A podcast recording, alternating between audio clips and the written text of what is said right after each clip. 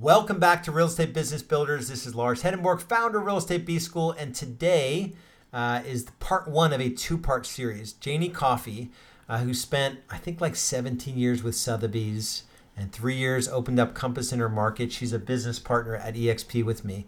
She goes through how to use the shift to grab luxury market share. So she built her business in uh, St. Augustine, Florida, in a shift with expired listings. So she knows what she's talking about. She's a massive luxury agent in her market. She's worked in all different markets, uh, meaning all different types of markets and economic shift and bear markets and all the stuff, right? So this is part one of that training. Uh, you don't want to miss it. Uh, and there's two parts, so make sure you tune in for part two as well. So we'll uh, hope you enjoy. What is up, Janie? How are you? Hey, Lars, how are you? And how's everybody? Yes, we are doing awesome. Um, so, uh, your topic is specifically as it relates to this market. How do you kind of enter uh, the luxury market or do more in the luxury market?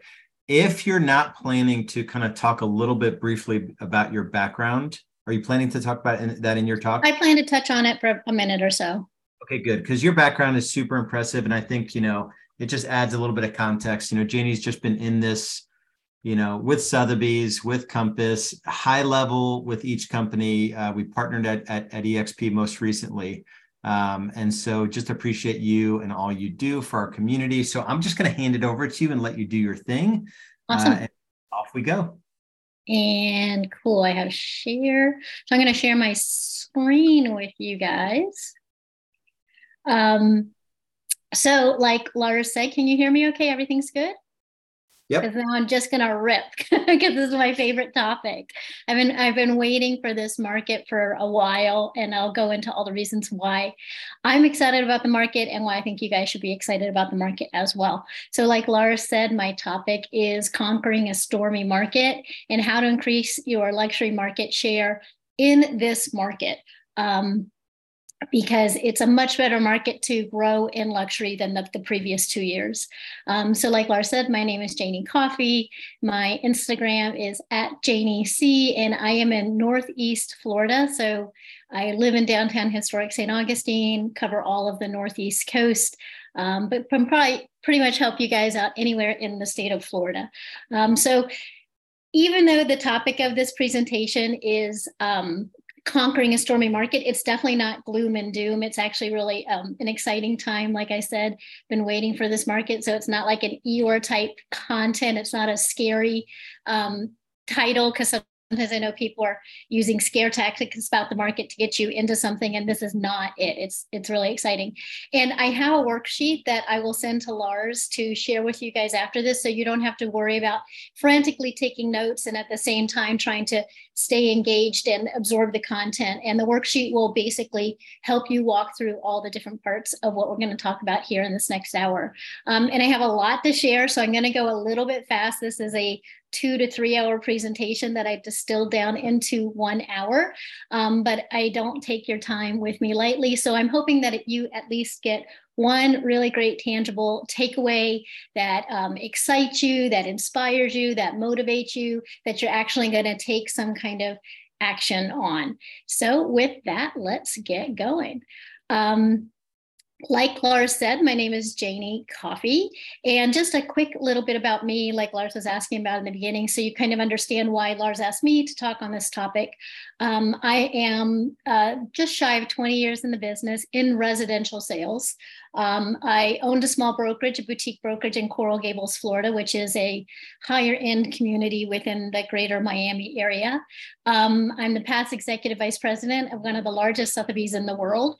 I'm the director of sales of another uh, Sotheby's franchise, which by coincidence, coincidence is actually merged. Um, so now that Sotheby's runs up and down the entire east coast of Florida. I'm a past founding agent for Compass in Northeast Florida. And in fact, me and my team were the only Compass presence for a full three years in Northeast Florida, really got them started here. Um, most influential top 100 for Inman several years ago, and that was in social media and media in general. I'm a national trainer. I ranked uh, the top 10 in my market, specifically in the top, I think, 150 or 250 in the state of Florida. Um, I've set multiple, multiple high uh, price records um, and am currently the co-chair of the luxury division at EXP. And all of that is not to brag because I think all of that is completely accessible to each and every one of you too. I just wanted to set the stage so that you know that I've been in the luxury space, like Lars was saying, in a lot of capacities as an agent, as a team leader, in management, and in advisory um, agent capacity for large brokerages. So I'm really like in it. Um, but I'm not necessarily like a luxury person. I personally don't want to. I don't think I live like a luxury lifestyle. I'm just like everybody. I'm just like every agent, but I've kind of cracked the code in luxury real estate. Um, so I think that's important because a lot of times people think, oh, that's not me. I didn't come from that background. I didn't. Um, I didn't grow up with a silver spoon in my mouth. My spouse isn't this. I didn't go to this university. That is not, none of those things are necessary to do really, really well in luxury real estate. And I'm um, proof positive of that. I uh, live kind of humbly, I think, other than my one vice is traveling. Um, but everything else is humble and it's completely accessible to all of you guys.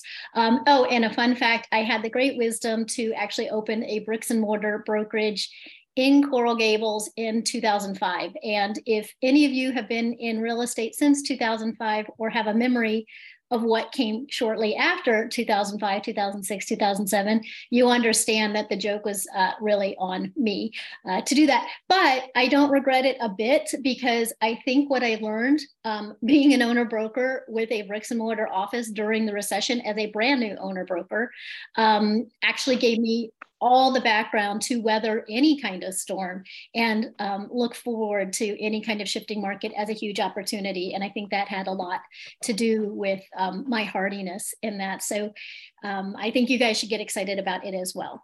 Um, but this is also me. And this is uh, a picture that I took just um, December of this past year in Antarctica, which is the southernmost um, continent down by the South Pole. And this is where I slept overnight on an ice shelf in the middle of a whiteout blizzard in a bivy sack, which is basically a sleeping bag that has a piece that goes over your face. So you don't even have a tent. And you don't have a tent because if you had a tent, you would actually blow away.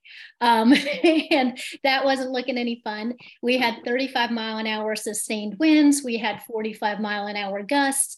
Um, but with all of that being said, I was warm and toasty. Um, I felt comfortable. I felt good. I didn't even necessarily want to like get out of my bivy sack in the morning. Um, but there was other people in our group. I think we had about 30 to 40 people that for sure still to this day are carrying PTSD with them from that night. So there was two big differences between me and a certain set of people and the other people. We all had the same bivy sack. We were all in the same whiteout crazy storm. And there was no getting off this ice shelf, by the way, because the storm had come in overnight and there was no way for any kind of um, little Zodiac boat to get to us from um, the ship because it was such a terrible, terrible sudden storm that we had to weather this storm. There was no way out. But again, I was warm and toasty, and I was like all uh, kind of huddled in there, really fun. And um, let me show you the picture. This is the next morning. This is about 4:45 in the morning. Um, that little red thing at the bottom of the thing, that's the feet, my feet in my bivy sack. You can see the snow up around me.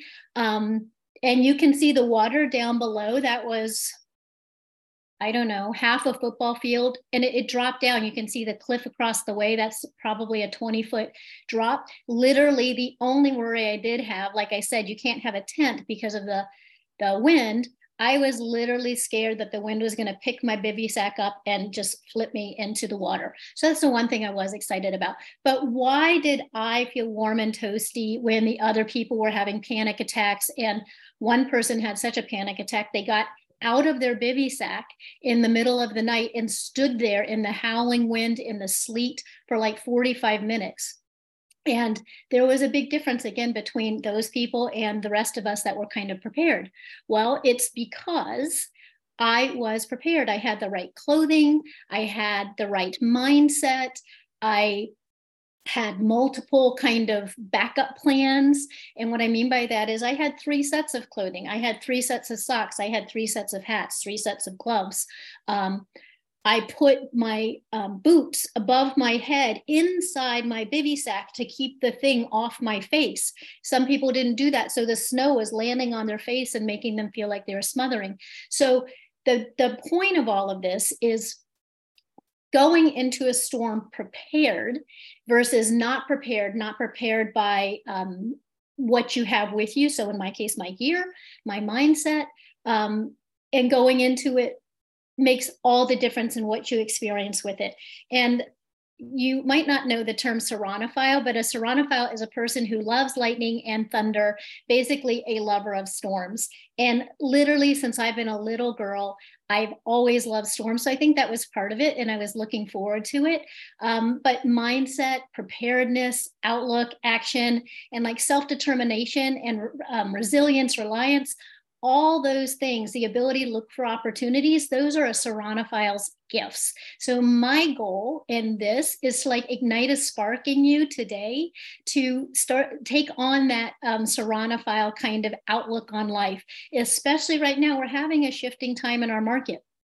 But if you take it on and you think, how can I um, overnight on the Antarctica ice shelf and feel warm and toasty and excited um, versus other people who are feeling completely traumatized. What do I need to do to do that? And how can I really have a positive impact on my business? So again, I want to ignite a spark in you um, and, you know, no pun intended on that either. Um, but I do. I love storms. I always have, and I hope uh, you guys will too. So, what does that really mean regarding real estate? Um, you know, we have been hearing gloom and doom for the last um, what almost a year, year and a half. Shift is coming, storm is coming, stormy market, crash, bubble, all that stuff. Those are the kind of things that might make somebody scary unless you're a storm chaser. If you're a storm chaser, you're actually going to go out and look for those things. And I just want you to remember that real estate gets sold in any market. It's not like real estate stop selling in a shifting market. It's not like real estate stop selling in a stormy market.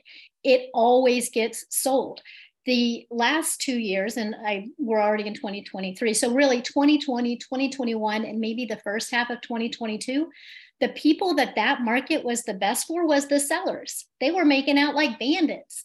But if you were a listing agent, it was not exactly the best market. Why? Because inventory was so low you might have gone when when when it was a normal market i was listing like 20 i carried 20 listings at a time. During this tight inventory market maybe i had four or five listings. So that's not a good market. If you were working with a buyer during those times 2021 it was really hard for your buyers. They were like literally having to give up their firstborn child. So it wasn't really great for buyers it was not great for anybody or buyer's agents. It was really just great for sellers. So, this market that we're in now is really better for most of us. And so, the whole thing is, like I said, kind of getting perspective. Um, when, when, when you have a drought, you need rain, like a storm is welcome. If you have flower bulbs like um, daffodils, they need a freeze. Tulips need a freeze. So it's all perspective. Um, it's outlook, and it's just like figuring out how can i make this work for me? What are the tools to make this work for me? My daughter is half german. She lives in germany. And you know the weather is kind of stormy there. It's often gray. It snows a lot. And they have a phrase that basically says there's no bad weather. There's just bad clothing. And that's what i want you guys to take away with you. And why do i feel a shifting market is so good for us for us as agents and for those of us who want to expand our luxury business or maybe get into luxury in the first time well, first of all, there's just more opportunity. There's more listings coming up, depending on what state you are. It's still a little tight where I am in Florida, but generally speaking, there's certainly more listings than there were was a year and a half ago, two years ago. There's less competition. I don't know about you guys, but a lot of agents in my market did not renew their license with this most recent license renewal. Those are the agents that probably got into the market when it looked all exciting and hot. And they probably kind of picked off a deal here, picked off a deal here, picked off a deal. So those of us who are in full time real estate, we were kind of getting hit already the inventory is low and then you have these newer agents just getting little things here and there. But now that a lot of them have left the market again there's more opportunity less competition. Like i said there's more listings so when there's more listings that's good for everybody. That's good for us. We have more opportunities to get listings. We have more opportunities to market our listings to get buyers. And if we have buyers it's a little bit more stable meaning buyers aren't having to you know do all these appraisal gap things and waiving inspections and all the craziness that they had to do a year year and a half ago. There's also more rental opportunities. And whenever you have a rental opportunity whether it's to work with a buyer or renter or a um, landlord that's just feeding your pipeline for a year two or three down the road. So seek out those rental opportunities in luxury. That could be your entry into the luxury space because generally speaking, a uh, luxury landlord is going to be more open to you know renting his their property out with an agent maybe newer to luxury than maybe listing it to sell. And in that time it gives you the opportunity to build a good relationship show your value show how good you are. And again down the road that can lead to building your pipeline for more business. And then you're going to come in contact with um, tenants who will become also potential future buyers.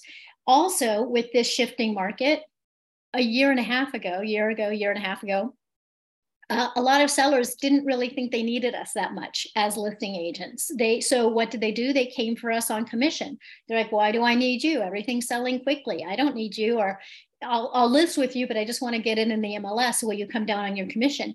Now they really realize that they need us a lot more than they thought they did. So they see our value. So if we can demonstrate our value, we can demonstrate how we're going to help them navigate this stormy market and get the most the market will bear. They're going to come at us a whole lot less on commission. They're going to come at us a whole lot less on terms because they value us again.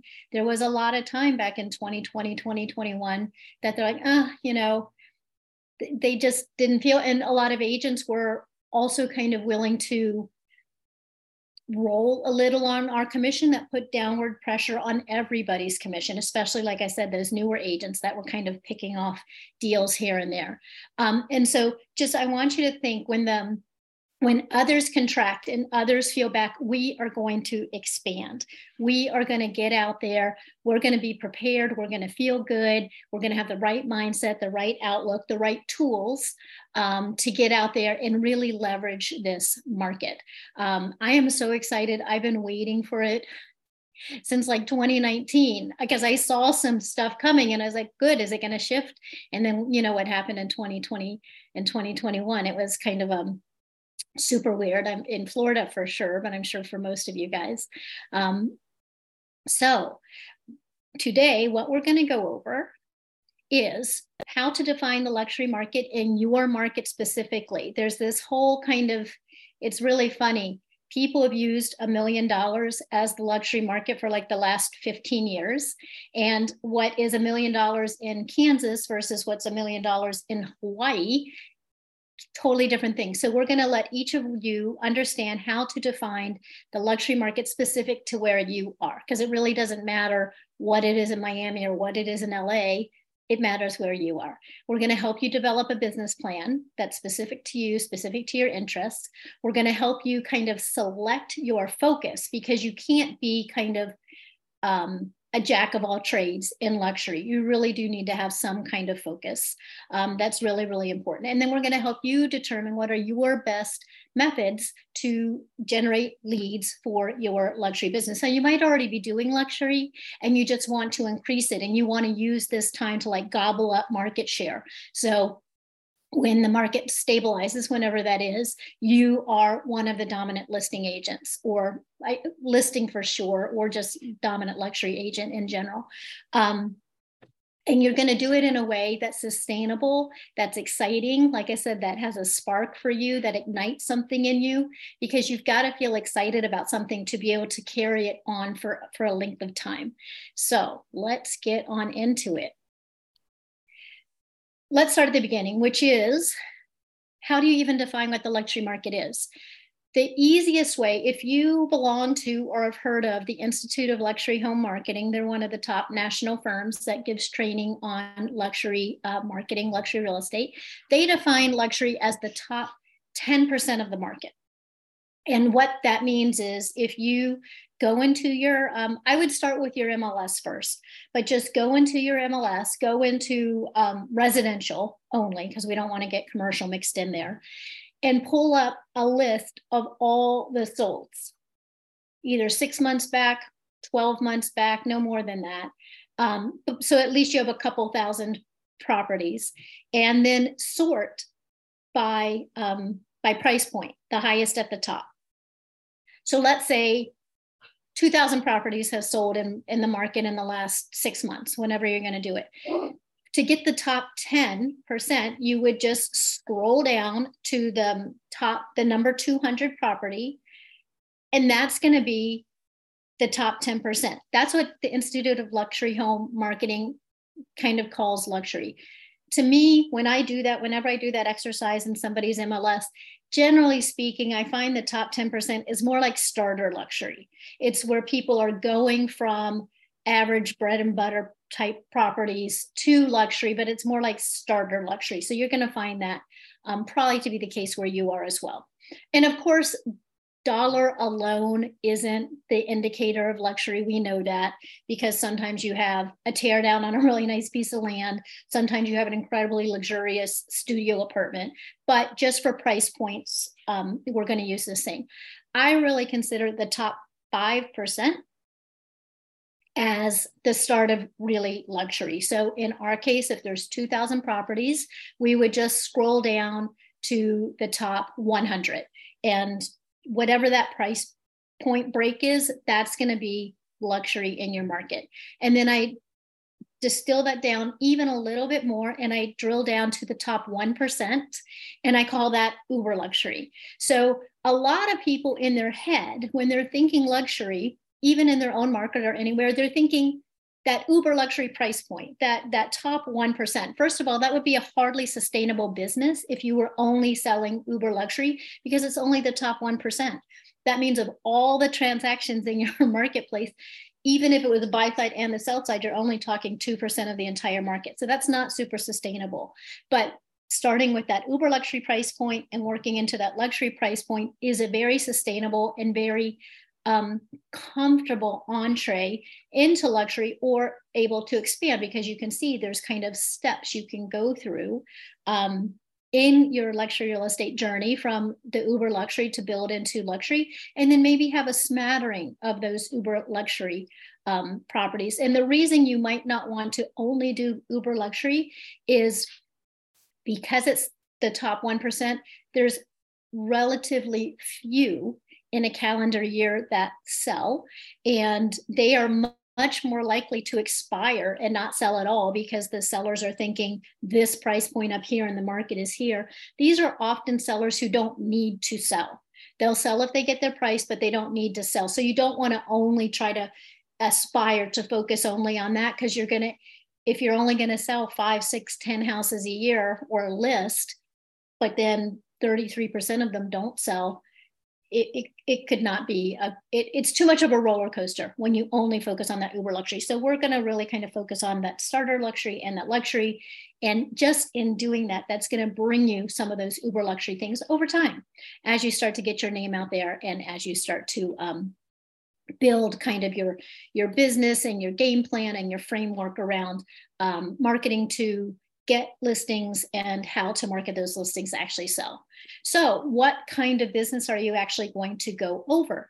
Um, go go go for. You can um, work on getting buyers. You can work on getting sellers, and then, like I said, also the whole rental side of things.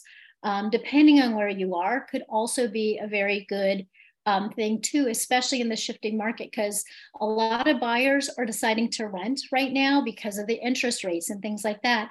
A lot of sellers are choosing to rent right now because maybe they're worried about the market and they, especially if you're in, say, the West Coast, California, where you've actually seen some price declines, people are deciding to rent instead of sell right now. So that working with landlords and working with tenants um, could be a really, really good start, especially if you're in that starter price point.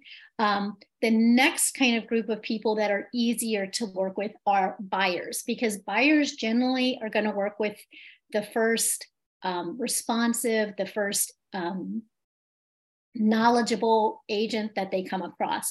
Buyers are generally not out there interviewing and trying to vet and um, pit each other, pit, pit, you know, agents against each other like kind of when you go on a listing appointment with somebody that you don't know you're you're very likely competing with two or three or four other listing agents, but that doesn't really happen with buyers. So if you're just getting into luxury, the easier place to enter the luxury market space is with um, renters if it pays off in your area. In Miami, where I used to work, it was very, very profitable to work with renters. In Northeast Florida, where I am now, it is not, it makes zero sense to work with renters because what's paid out as a commission is negligible.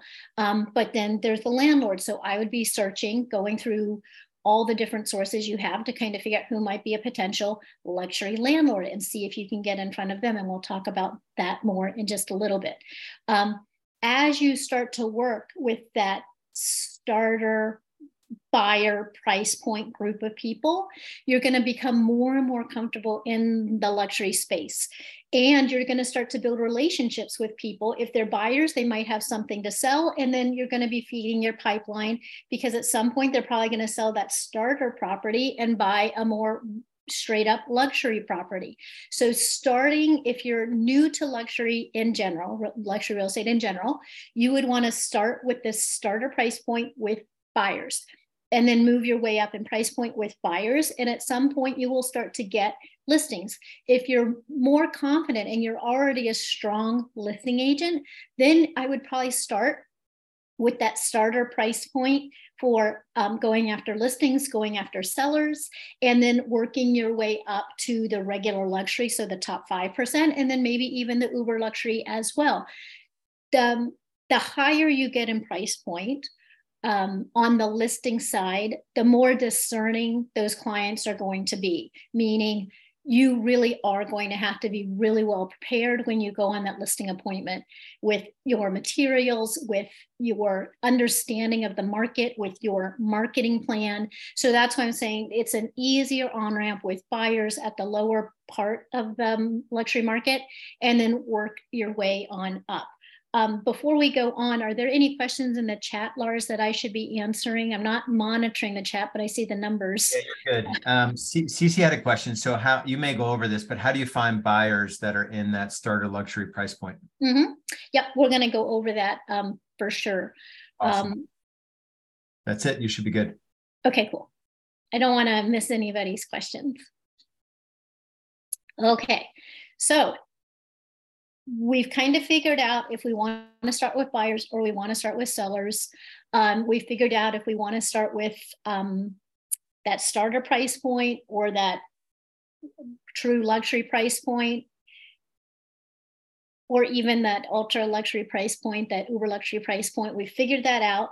Now, what we need to do is we kind of have to figure out where are we going to target. We can't, it doesn't make sense to target like your whole county or your whole MLS area. You really need to start to discern what would be a good farm for you. And a farm can be a geographical farm, like, um, you know, neighborhood or a city or a zip code.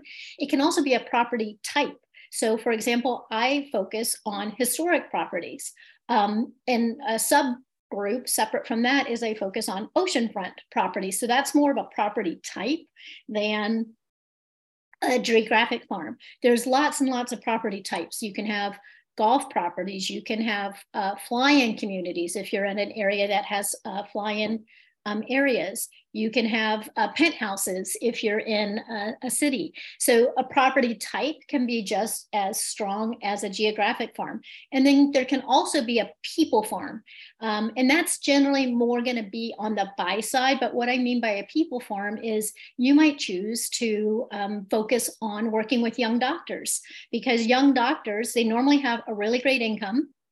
Um, maybe have okay credit but they often don't have a great um, down payment. So if you start to work with young doctors and focus on getting young doctors, a way to get into that would be find out what kind of special mortgage loan programs are there for young doctors and kind of focus on buyer type content around the hospitals that are often hiring young doctors. So that would be an example of a, a people type or, um, you know, athletes. If you're in an area that has a lot of athletes, um, or if you're in an area that has celebrities or fisher people, um, fishermen, fisherwomen, fisher people, that would be a people type of a farm and we're going to build content to draw those um, people farm people in so what you want to do is once you've spent some time figuring out um, you figured out your price point generally speaking you've figured out um, buyers sellers renters